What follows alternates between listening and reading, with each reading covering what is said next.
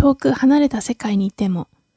香港で暮らしていた時は北京緩和の話されている環境にはいなかったが、限られた数のテキストを聞き、読んだ。歴史や文化に関する本、現代文学、テープ、落語など、これらは私の旧友のようになり、コミュニケーションの場で必要とされる単語やフレーズの中核を成したのであった。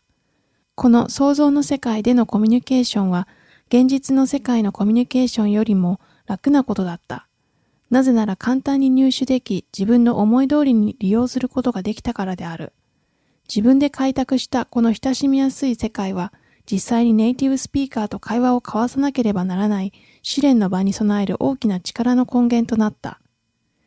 1512年、ニッコロ・マキャベリーは短期間ではあったがメジチ家によって投獄され拷問された後、フェレンツェ郊外の粗末な農家に隠居した。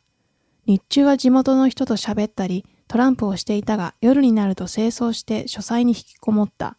そこで彼は書物を通して昔の歴史家と会話をし、西洋文学の古典の一つ、君主林を書き上げた。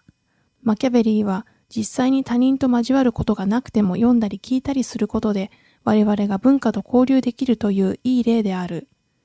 バンクーバーに住んで優に40歳を超える頃、学び始めたドイツ語、スウェーデン語、イタリア語で大きな進歩を告げることができた。以前に少しやったことはあるが、流暢さや自信がなかったのは確かだ。それぞれの言葉に対して一定期間、理解できるオーディオ教材を聞き、単語表のついたテキストを読むことに精力を注がなければならなかった。我が家には少なくとも50冊のドイツ語、イタリア語、スペイン語、スウェーデン語のリーダーがある。これらすべてのリーダーには単語表がついており、辞書を引かなくても済むので買ったのである。